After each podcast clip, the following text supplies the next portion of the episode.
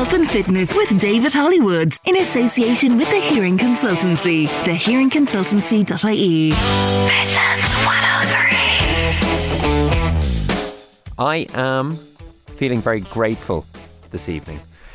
The weather is obviously ridiculously lovely. People are in good form as a consequence, and I have had an absolute bag full of help on this week's health and fitness show. Very shortly, you'll be brought to the finish line of the Rás na mBan. Midlands 103's Shannon Fogarty and Michael Cannon are finding out what it takes to put on a national stage race in cycling in Ireland and what it takes to compete in one. We're going to bring you Aussie rules in Ireland. There's a golfing event in the name of mental health, and Chloe Farrell brings you everything you need to know about vision impaired swimming.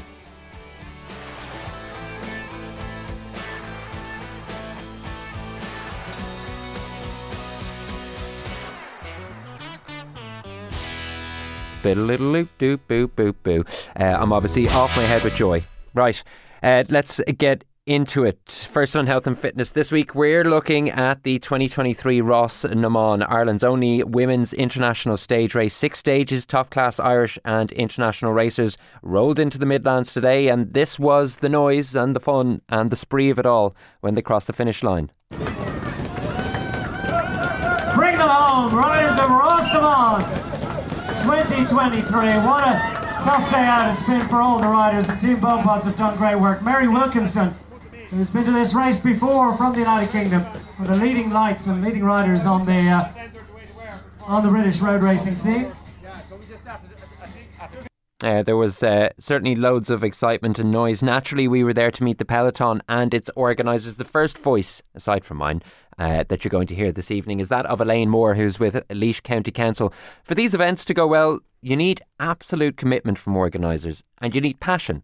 That's what Elaine brought to her work, which she details to Midlands 103's Shannon Fogarty. This is the fourth year of Ros na coming to Laois, and this is the first year, though, in four years that we've had a town finish.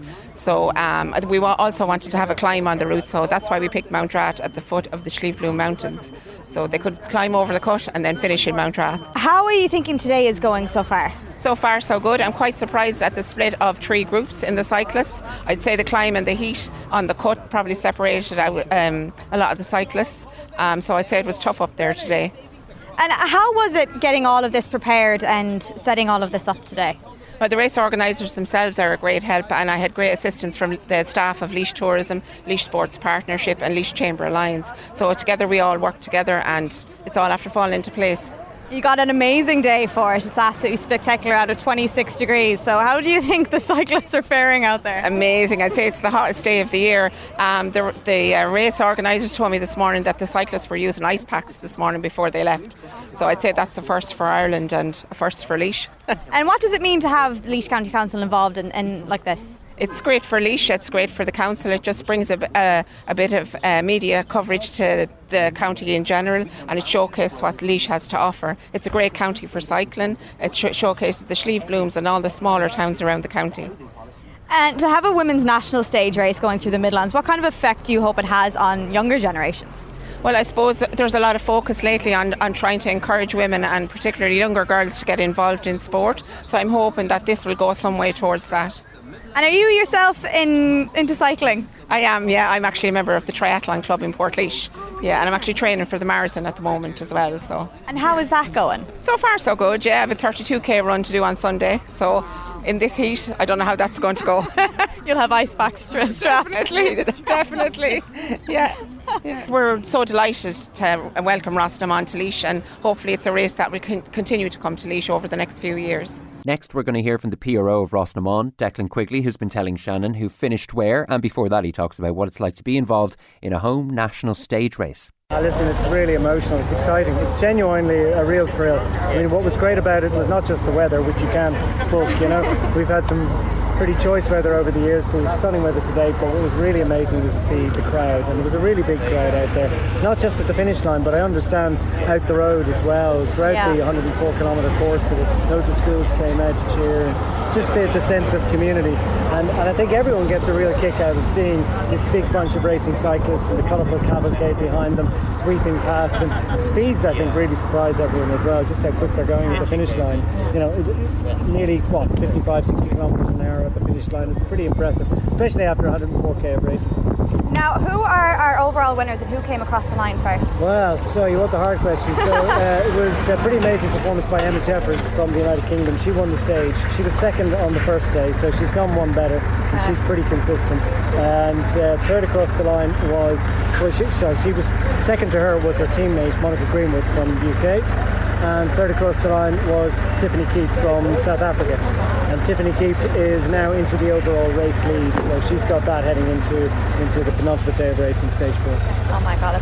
So, have you been speaking to some of them? How are they all feeling after the race? Yeah, they're all really. I mean, obviously the ones I'm talking to are the ones that won, so they're all thrilled. Everybody's happy when they're when they're up at the pointy end, aren't they? And funny enough, talking to Tiffany Keep, she's from Stellenbosch in South Africa, which is wine country. And uh, and I said, God, it was was it hot out there? And she said, No, you're kidding. This is absolutely normal for her. So she had no problems with this kind of weather. We should have been talking maybe to some of the Irish or maybe even the British riders further down the line. And what is it like preparing something like this in Mountrath, after getting this all organised? Yeah, it's a big, uh, it's a big event, and it's. Uh, look, I'd like to pay particular tribute to Garda Síochána. We've had really great local support here on the ground. Elaine Moore in Laois County Council has been really exceptional. James Kelly, uh, also local councillor here, has put his uh, heart and soul into it. Elaine has done, has worked wonders actually in getting all the local agencies involved. It is uh, almost a sport in itself organising a bike race. It's uh, it's a year long commitment. We've got a core committee of five that expands to 12 closer to the event, and then we've got you know over 100 here on the race throughout the week trying to put this thing together. It's a it's a moving festival. It's a little little mini electric picnic that's going somewhere different every day, and it's quite a job, quite, but it, there's a great reward at the end of it, and especially when you see as many kids that came out from the local schools. That's our reward, mm. you know. And then the riders say nice things about it, and that really, you know, makes us do it again. And do you think now, after some of the young girls seeing these women race today, that it kind of motivates them to get into cycling? See it, be it. I mean, it's too easy to say it. It's it's it's almost a cliche, but it's so true. The, uh, how inspiring is this? A couple of days ago, Mia Griffin from Kilkenny won the stage, and after the finish, she was uh, on the podium signing Hurleys, would you believe? Because she used to play camogie, and she's well known in that part of the world. But the kids that there, they were seven, eight years of age. They were looking up to her, admiring her achievements. She's on the international stage, racing abroad week in, week out. Uh, and absolutely, for, for women's sport in general, for cycling specifically, this event is, is absolutely key in the calendar, and you know it really does lead to wonderful things. I want to introduce you to a rider you're going to hear a lot more about in the future. Less than three years ago, Renee Van Hout wasn't even cycling. She was doing just about every other sport on the sun. She's now touring the world on two wheels and making an impression. Renee is top of the young rider classification for this year's Roscommon. She's fifth overall and she'll do plenty more in the future. Our very own Michael Cannon caught up with Renee at the finish line. Today was uh, just uh, flat and then one climb of uh, seven kilometers, and there it got yeah the the speed got up a bit, yeah. um, but I could hang on very well, and um, yeah, quite not easy, but yeah, decent. Yeah, yeah. And then um, in the descent, uh, some riders were uh, riding away, so uh, I was just in the the sort of breakaways all mm-hmm. day, and uh, just um, keeping uh, yeah keeping up with the front, and then uh, my sprinter came back after the, the climb. So then uh, we switched plans and uh, we wanted to. Uh, I uh, I did a lead out for her. Okay. So here in the last 500 meters, I uh, got to the front with the sprinter in my back, in my wheel, and then at 200 meters, I um, yeah, she got to the sprint, but then it was a bit early, so she got fifth or something. Um, but and, yeah. And you came fifth overall, was it? Uh, yeah, general classification. Yes. Okay, very good. And you're, you're from Amsterdam, right? I'm from Amsterdam. Are you living in the Midlands then, or did you come from Amsterdam for this? Yeah, yeah, yeah. Just ah, okay. uh, I'm Dutch, so uh, yeah, very yeah, good, i very good. I was born there and uh, raised. So. Yeah. How did you um How did you find the atmosphere then today? Like around, was there a good crowd around some of the spots and? Yeah, yeah. Ireland's like um, the bunch is very like relatively chill. Mm-hmm. Like you can go up to the front very easily. In in Netherlands, is way way more crowded and stuff, and it's way harder to get to the front. Okay. So this quite different, but the bunch is also a bit smaller, like 100 people instead of 150. Mm-hmm. Um, but the race is very well organized, and uh, yeah, just very nice.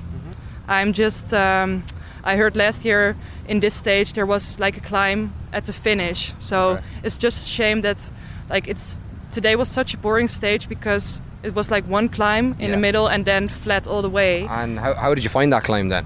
Yeah, very nice. Yeah. But uh, if the finish was up there, it would be like a lot more chaos, a Mm-hmm. lot more um, general classification Yeah. uh, switch switches. Uh, today now I'm here, and today is one of the one of the hotter days of the year as well. How did you find the, the heat today? The heat seems seemed to be a lot today. Like.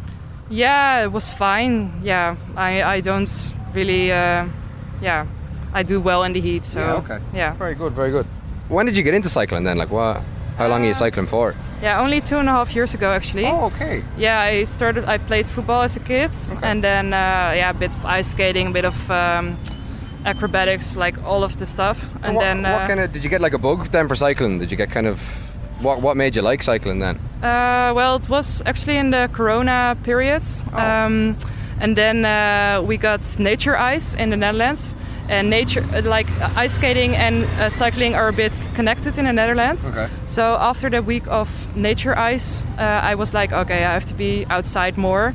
And then I started cycling on my mother's old bike because she does uh, cycling like for 10 years or something. So uh, Yeah, well, you're definitely quite good at it if you're after coming first in the young person's category. You, are you going to plan? Do you plan to keep going or? Yeah, definitely. Yeah, I do have ambitions to um, yeah grow further and further. So uh, yeah.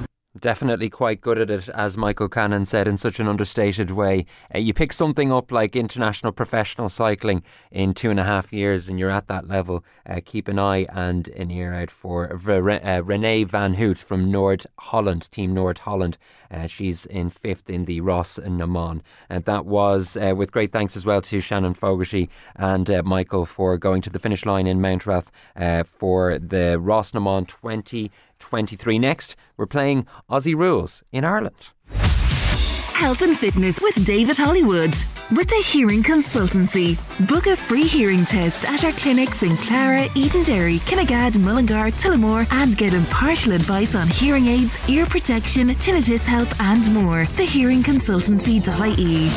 Midlands 103. Now, when I describe a sport that involves aerial duels, long range kicking, supreme accuracy, and athleticism, I think many uh, people's mind will jump to Gaelic games. Well, um, a distant relative is, of course, uh, Aussie Rules, and uh, I'm very glad to say that uh, we're profiling uh, the AFL game on uh, health and fitness this evening. AFL Ireland, the grand final is taking place, and it's coming to the Midlands in Mountmellick in Laois. I'm very glad to say uh, that the Vice President from AFL Ireland and uh, the team manager for the men's national team has uh, joined us on the programme. Owen Sullivan, how are you keeping this evening?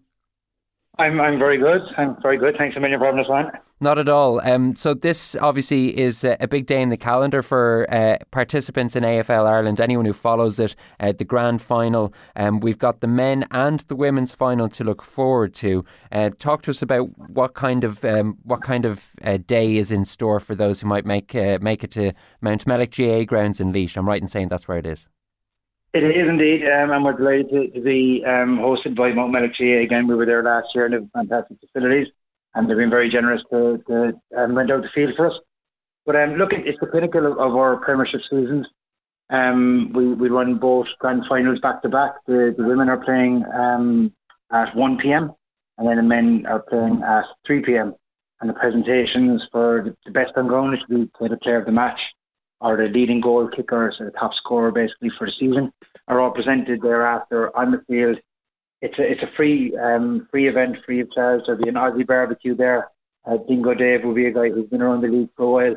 He's coming over from Dublin to set up his barbecue and, and sell his wares.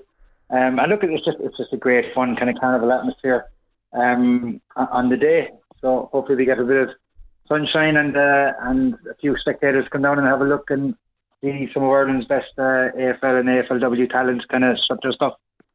It's probably appropriate we're heading to Laois just in terms of um, recent headlines. Uh, we've seen the likes of uh, Zach Tuohy for years going great with the uh, Geelong Cats, uh, but uh, even more recently, Erin Fitzpatrick and Jane Moore from uh, Laois Ladies Football have uh, managed to uh, pitch tents up in the AFLW. Um, it's great to see such uh, growing Irish profile in the sport in Australia as well. Oh, it's fantastic, and I mean that that's one of the main reasons we wanted to, to come into the Midlands because like we have a very strong presence in in Cork and in Belfast, in Dublin and Galway. We have um, men's and women's teams, university teams all over the country. So trying to get established in around the Midlands is kind of the next footprint we'd like to make. And you, you said it all there, basically, there's players really kind of cutting their wares over in the AFLW, which has only kicked off last weekend. And the AFL uh, men's is coming to the end of their season. There's kind of prelim finals on this weekend and, and grand finals coming up um, on September 30th.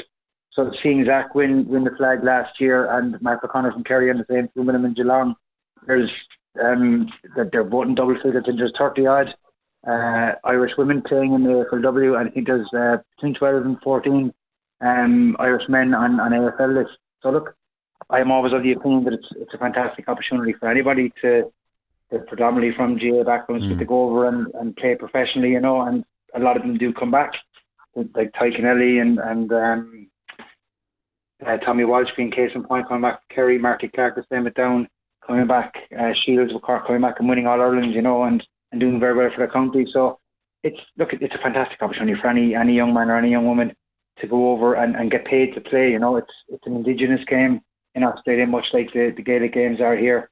So more power to them will be, mm. will be my opinion, you know. Yeah, and of course it also gives them the opportunity to act as an ambassador for Ireland over in Australia, which uh, they all do so well. Um, the sports in a good place, obviously, uh, in terms of Irish representation in Australia. Talk to us about where uh, AFL Ireland is, generally speaking. What um, uh, how it's going uh, in terms of participation numbers. You say you've kind of had the solid hubs there for a while, and you're looking to expand to places like the Midlands. Yeah, so um, well, AFL Ireland has been well, it was it was previously called ARFLI, so Aussie Rules Football League of Ireland, but it's been around since um, 2000, and so we're just running like kind of 23 years. There was a time when we had upwards of eight men's teams in the league the women's kind of game kicked off maybe around 2010, 2011, and then there was kind of economic downturns and there was COVID and all sorts of things were hampering us at times. But we're quite strong now with, with four established men's teams and four established women's teams in what we call our Premiership. We have a, a tier two competition then where we have up and coming teams like in uh, Kerry, Kerry Suns have re- recently got going. Um, we have university teams in Cork and Dublin and Belfast, uh, hoping to get uh, more university teams up and going it, it, it's just a great sport. I mean, the, the participation numbers are going up each year. And what I find about it myself is that kind of there's a place for everybody, whether you're in this and you, you want to try and make national teams who are, who are both quite successful, or whether you're interested in just for the social side of things. We have Aussies who are just looking for a bit of home over here in, in Ireland, or a few Irish people returning having played over. We have older players, younger players, tall, small. It takes all types. I wouldn't be the tallest, but I love playing. Mm-hmm. Um, there's fellas with uh, rugby background, girls with GA backgrounds, athletics, soccer. It, it just it's kind of a sport for everyone, really, you know. In that regard, talk us through what you think makes the sport exciting, because obviously it's got this sort of profile that attracts people from multiple different sports, and a lot of sports aren't like that. Um, it's kind of fast paced. There's some physicality. There's a lot of skill, athleticism, but like things like determination, doggedness, and and, and like there's loads to enjoy about it. There is, and like there was a great quote. I don't know are, are people aware, but I mean AFL is played all over the world, and there was a great quote from an American who was interviewed and asked that very question, and he said, "In Aussie rules, everybody's a quarterback." Oh, but yes. everyone gets on the ball. Everyone gets to make decisions. You can make a decision to kick, to run, to hand pass. You can make a decision to block someone, to avoid someone. Everyone gets gets a real part to play, and it's it's just so inclusive. The, the whole community around AFL Ireland, the men's and women's play on the same days in the same locations. We have established players who are I won't be giving any ages away. They won't thank me for it, but there's a very established players around the league. There's brand new players coming in right throughout the season. And um, it's, it's just a, a, great place to be as well as the university scene. There's there's uh, opportunities to go play over in the UK and play around Europe. There's opportunities to go over and play in the States, representing your country. It's it's just it's just a great place to be, to be honest. I must remind my daughter that I'm not very old. I'm just very established. That's a great way of putting it. Yeah, I appreciate that, and I'm going to stick that one in, in, into the pocket. Um, what about yourself? How did you get into uh, AFL from your perspective? Um, so, funny enough, I was actually, I'm a, I'm a teacher and I was teaching in the Gaeltacht and uh, a guy I knew had an Algiroos ball in, in the boot of his car. So um, he took it out, made a couple of kicks and he mentioned that he plays. And I said, so how do you play for living here? He said, there's a team in Cork. So um, I went down and uh, honestly, I'm not exaggerating, one one session I was hooked. I would have a GA background hurling of football and it's just tickled my fancy. I'd watched it for years on TV and I've, I've been training and playing and I've ever since and coaching and, and everything else. And uh, you will find similar stories with that. Uh, almost everybody, they just they try it once. It's something new, something you haven't done before, and there really is something there for everybody. It's it's just a break to get out of the, the house and get a bit of fresh air. Maybe don't want the, the serious side that, that might come with rugby or soccer or GAA, and you just want something light-hearted. That's there for you. Or maybe you want the opportunity to go on and play for your country and put on a green jersey that opportunity is there just as much. You want the social side of things, you want to meet people from different backgrounds, different countries. It, it, it really is. I'm doing my best to sell it here, but I'd, I'd encourage anybody to try it out.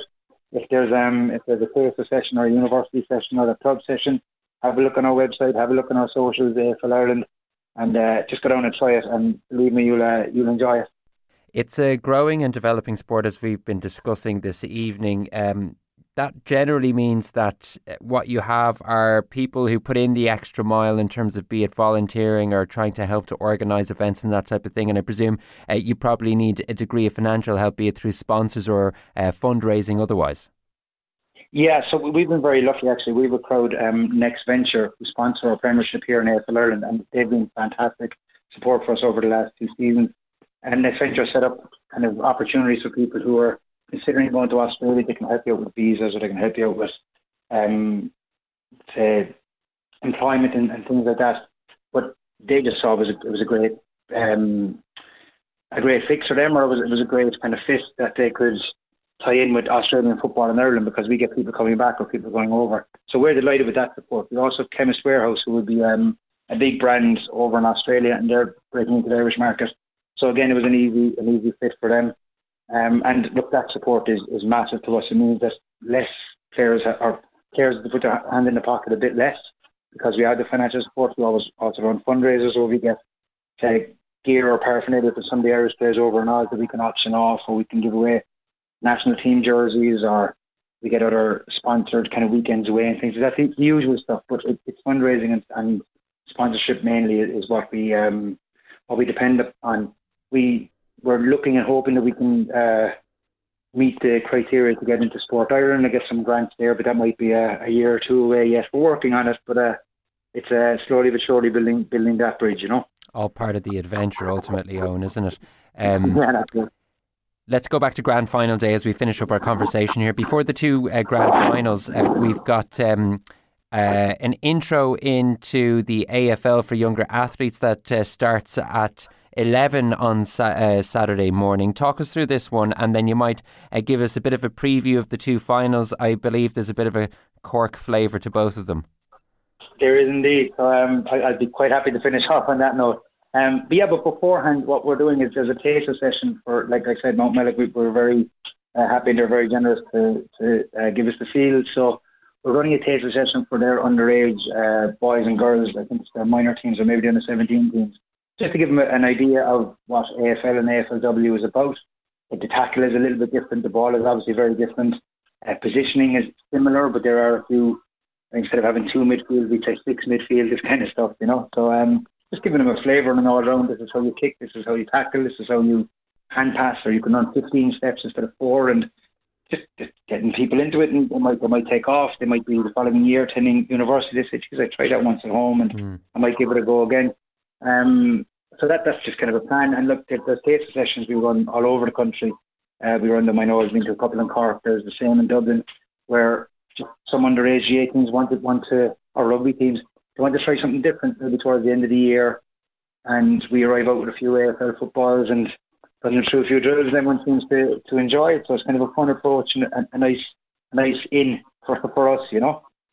Um, the grand final day itself, it's uh, so Cork men's Leeside Lions, they've they've topped the Premiership. They've gone unbeaten for a year, um, which is, is no means deep in fairness to them. Yeah. And uh, they've secured a spot in the grand final. And then what we would call a prelim final, which is essentially a semi final, is this weekend where the South Dublin Swans are hosting the Belfast Redbacks.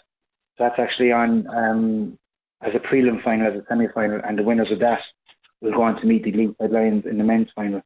Then the opposite way around, the Cork Vikings, the women, they've um, they've topped the, the women's ladder and they're also straight through the grand final. But it's the Ulster Kookaburras.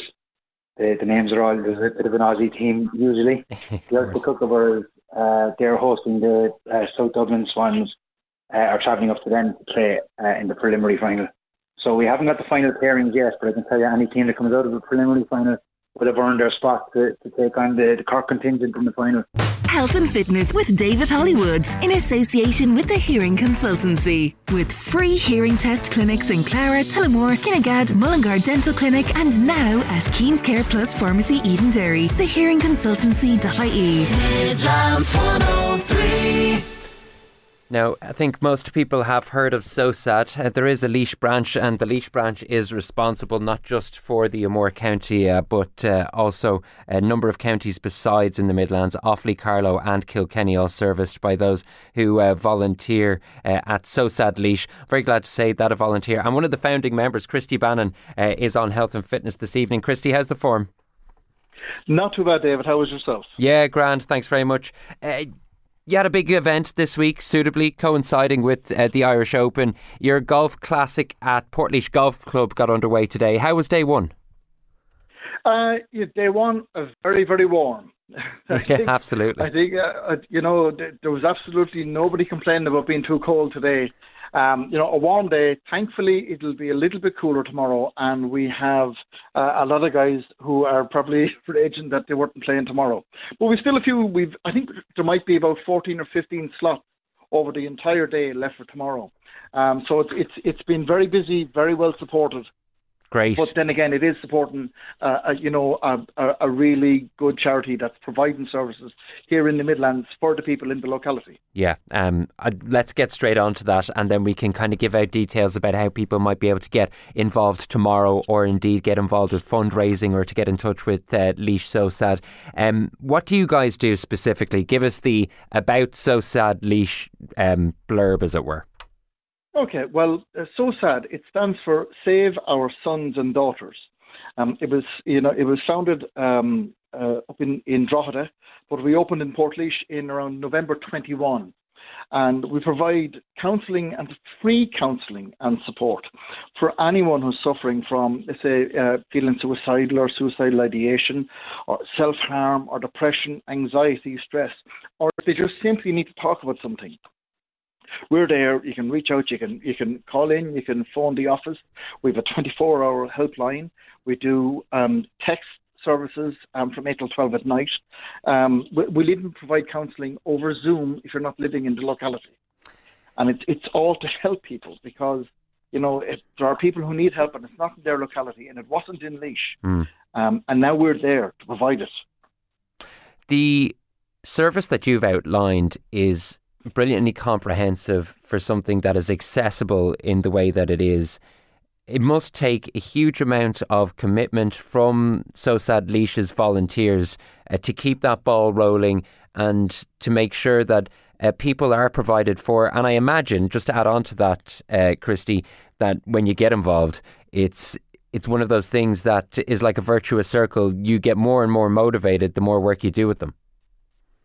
That's very, very true.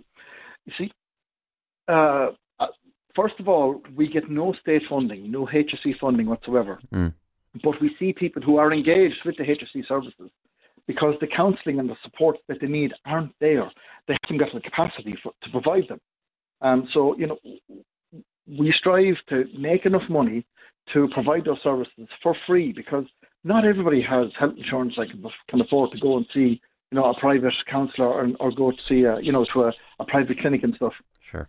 But everybody's entitled to help. Everybody is entitled to be happy, to get out and enjoy themselves.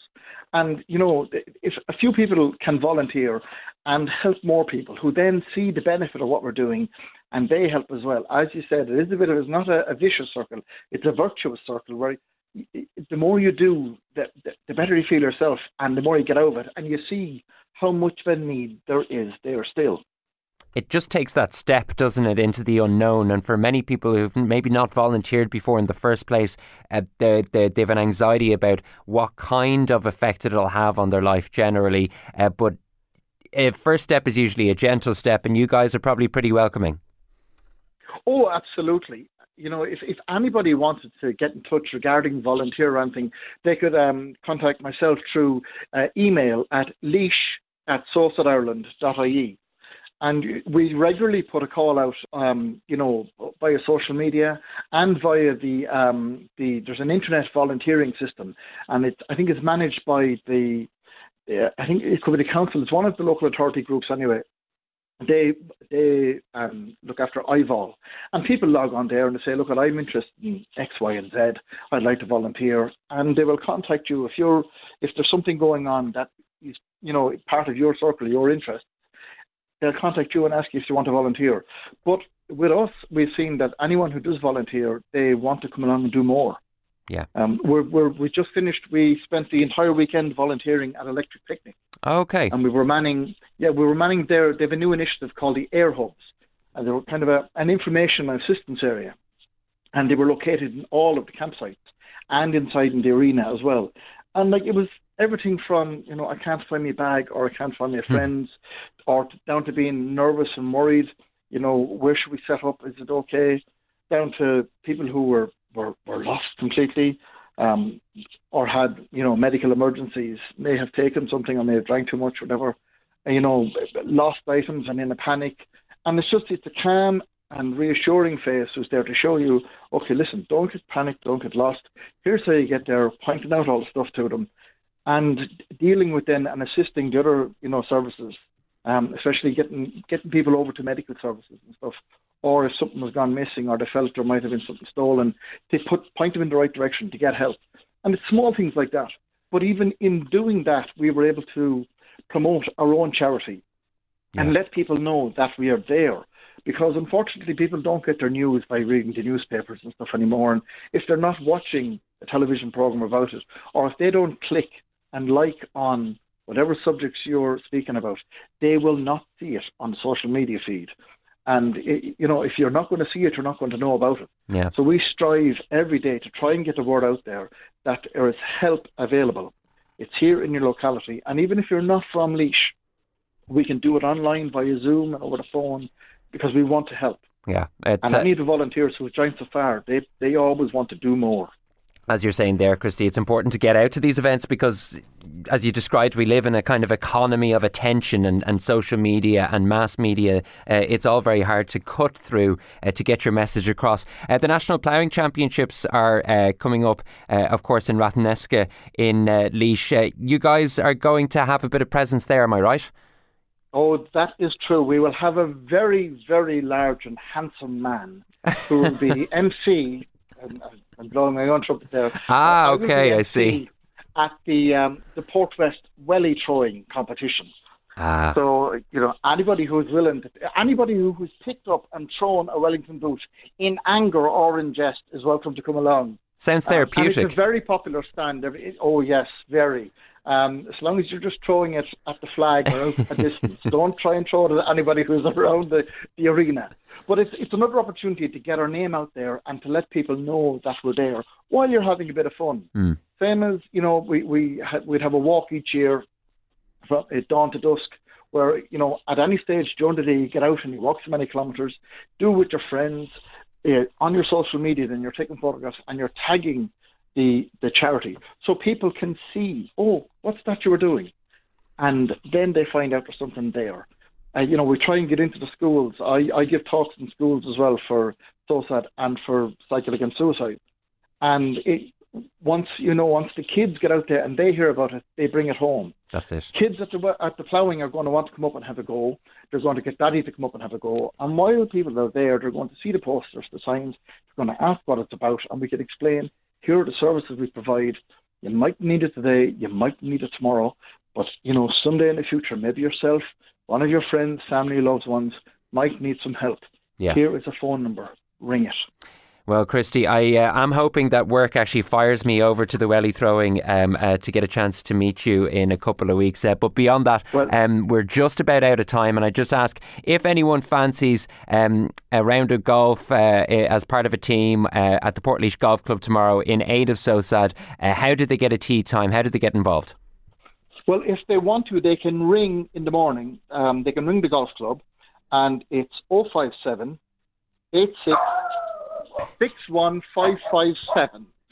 You've got a bit of canine support on yes. that one as well. Oh yes, oh yes. My I have to have a bodyguard at all times. Yes, he's he's about uh, six inches high, a little Shih Tzu, and he keeps me safe from all the adoring hordes of women who are coming after me to try and lick oh, my well, legs. Look, we need these things, don't we, Christy? Look, I really appreciate you taking the time. The best of luck with everything with SOSAD Laois. The best of luck with the Golf Classic Day Two tomorrow, and maybe we'll run into you at the ploughing. Please God, David, we'll see you soon. Thanks very much, and thank you to all your listeners too. That was Christy Cannon, one of the founding members of SOSAD Laois. Next, we are going to learn about impaired vision swimming. Health and fitness with David Hollywood in association with the Hearing Consultancy. Passionate about hearing and hearing health, we use the latest technologies to identify and analyse hearing issues and provide their solutions. Book a free test on thehearingconsultancy.ie. Midlands 103. Rosie Keogh is the Operations and Communications Coordinator with Vision Supports Ireland, and she's been telling Midlands 103's Chloe Farrell all about vision impaired swimming. Running um, vision impaired swimming classes out of um, Laois Leisure in Portlaoise. This is um, a few sets in, so we've had a couple of um, lessons already. Uh, we took a break for the summer and then we're, we're restarting in September. So there are four children uh, between uh, 6 to 17 years of age that are blind or visually impaired. And how did you get involved with this yourself? Yeah, so um, as I work for Vision Sports Ireland, we're the national governing body for people with uh, a vision impairment in Ireland. And um, so what we do, our role is to work with a lot of the local sports partnerships or the different national governing bodies throughout Ireland. Um, and we help facilitate people with a vision impairment to um, to uh, participate in a, any sport of their choice. Um, so in Portlaoise, we're actually really lucky that Laois Sports Partnership are really, um, really proactive, and we have a couple of really good volunteers there as well. Um, and we have quite a few people with vision impairments um, that are around the area across the Midlands. So um, I guess that's how how we got involved was because we had the cohort of people that that wanted to participate in swimming.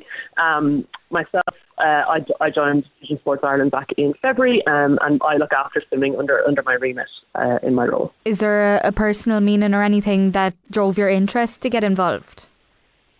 Yeah, so actually, um, my background is in swimming myself. So um, I lived in Australia for quite a few years, and I managed swimming pools over there. Um, so swimming, I guess, is such a vital life skill. Uh, and as we're on an island in in Ireland, um, it's really important for people to be able to to learn how to swim, um, particularly as we see in the hot weather.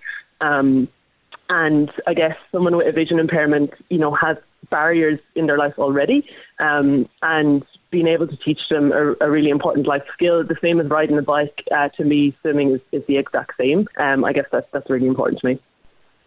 Do you think that by having these classes and these opportunities for those who are visually impaired, that it provides a sense of inclusion?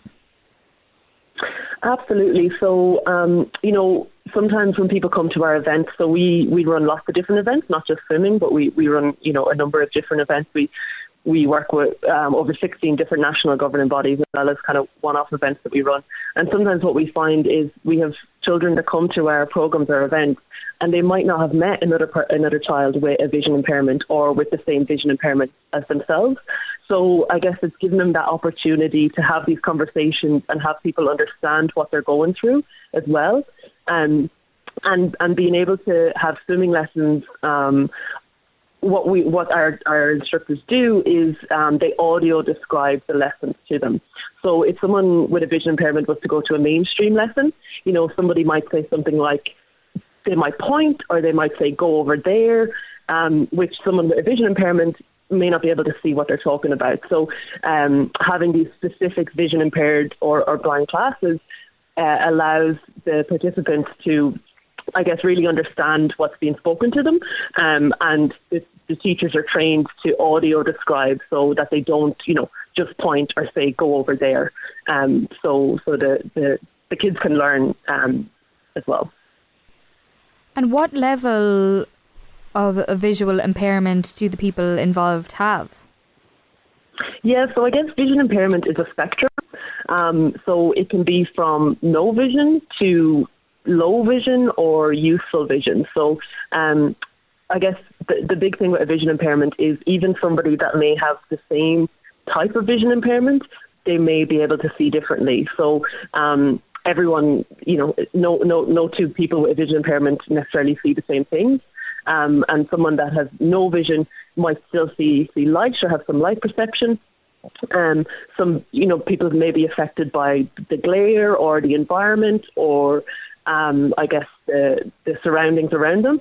Um, so, yeah, it, it, I guess it, it's really a spectrum. So it's everything from someone with no vision all the way to, to some usable vision, I suppose. And we'll focus on swimming then, just because that's what your background is. What mm-hmm. extra safety measures are needed then for the children that are involved? I guess I don't know if there's any necessarily extra safety measures other than making sure that the um, it's really important uh, that the teachers and the, the swim instructors um, are trained so that they understand um, that the cohort that they're you know that they're teaching. Um, I guess it's important that they that they make sure that they know you know the, the level of vision that they are teaching so that they can make adjustments as needed. Um, in terms of anything else, you know, it's it's it's like teaching any child to swim. It's making sure that you've got your risk assessment in place. It's knowing the depth of the water. It's you know all those all those things that come into play um, with anyone that you be teaching how to swim.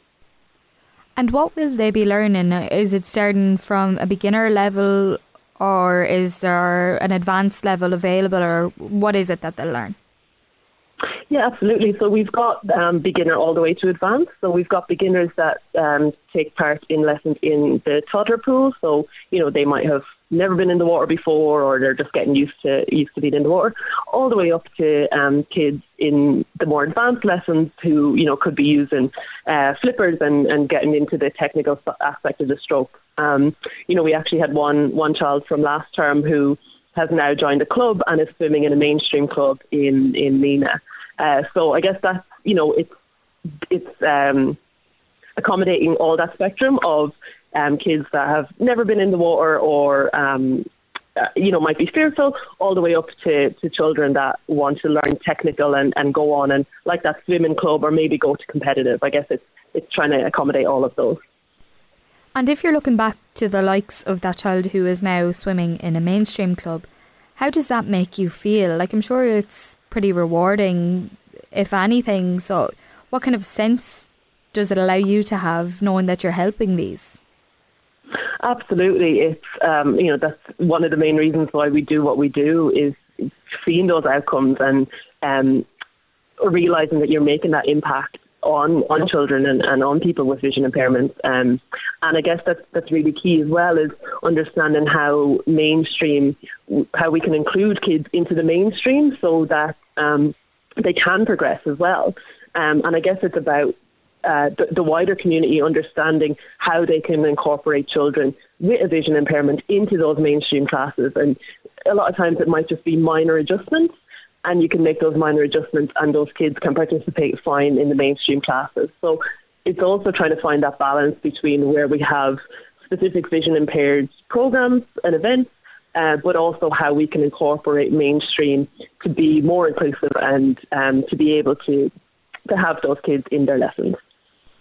And just my last question then, if you could just give me a reminder of what events are going to be taking place over taking place in the Midlands for people and how they can get involved if there is anyone listening who it might benefit. Yeah, absolutely. So actually, we've got quite a few in, in Portlaoise. We've kind of nearly set up a, a, bit of a hub there. So we've got our vision impaired swimming that starts on Sunday. That's in Laois Leisure Centre in Portlaoise. Uh, we're actually holding a come and try uh, try day for uh, vision impaired football in Portlaoise on Sunday as well. Sunday's a busy day, and that's with Portlaoise Football Club. Um, on Sunday, also, we are out in Athlone uh, for uh, blind and vision impaired tennis. So that's for adults and children. Uh, that's uh, being hosted by Athlone Tennis Club. Uh, and then we also in Portlaoise we run a uh, monthly golf session uh, out of the Heath uh, golf course in Portlaoise as well. So all of those events and more, um, everything that we run is uh, listed on our website, which is visionsports.ie. Um, and if there's any any other sports, we're always open to, to providing more sports and to working with more local sports partnerships um, and I guess opening up those participation opportunities to, to wider networks and across the area. So how cool is that? That's Rosie Keogh, Operations and Communications Coordinator with Vision Supports Ireland. If this show is about participation and inclusion, then uh, vision impaired swimming is a absolute must when it comes to developing society in this country and across the Midlands. Thanks to Chloe Farrell. Thanks for Shannon Fogarty and Michael Cannon for all their help on this week's Health and Fitness. I'll be back next week. Joe Cooney is coming with Country Roads after the news.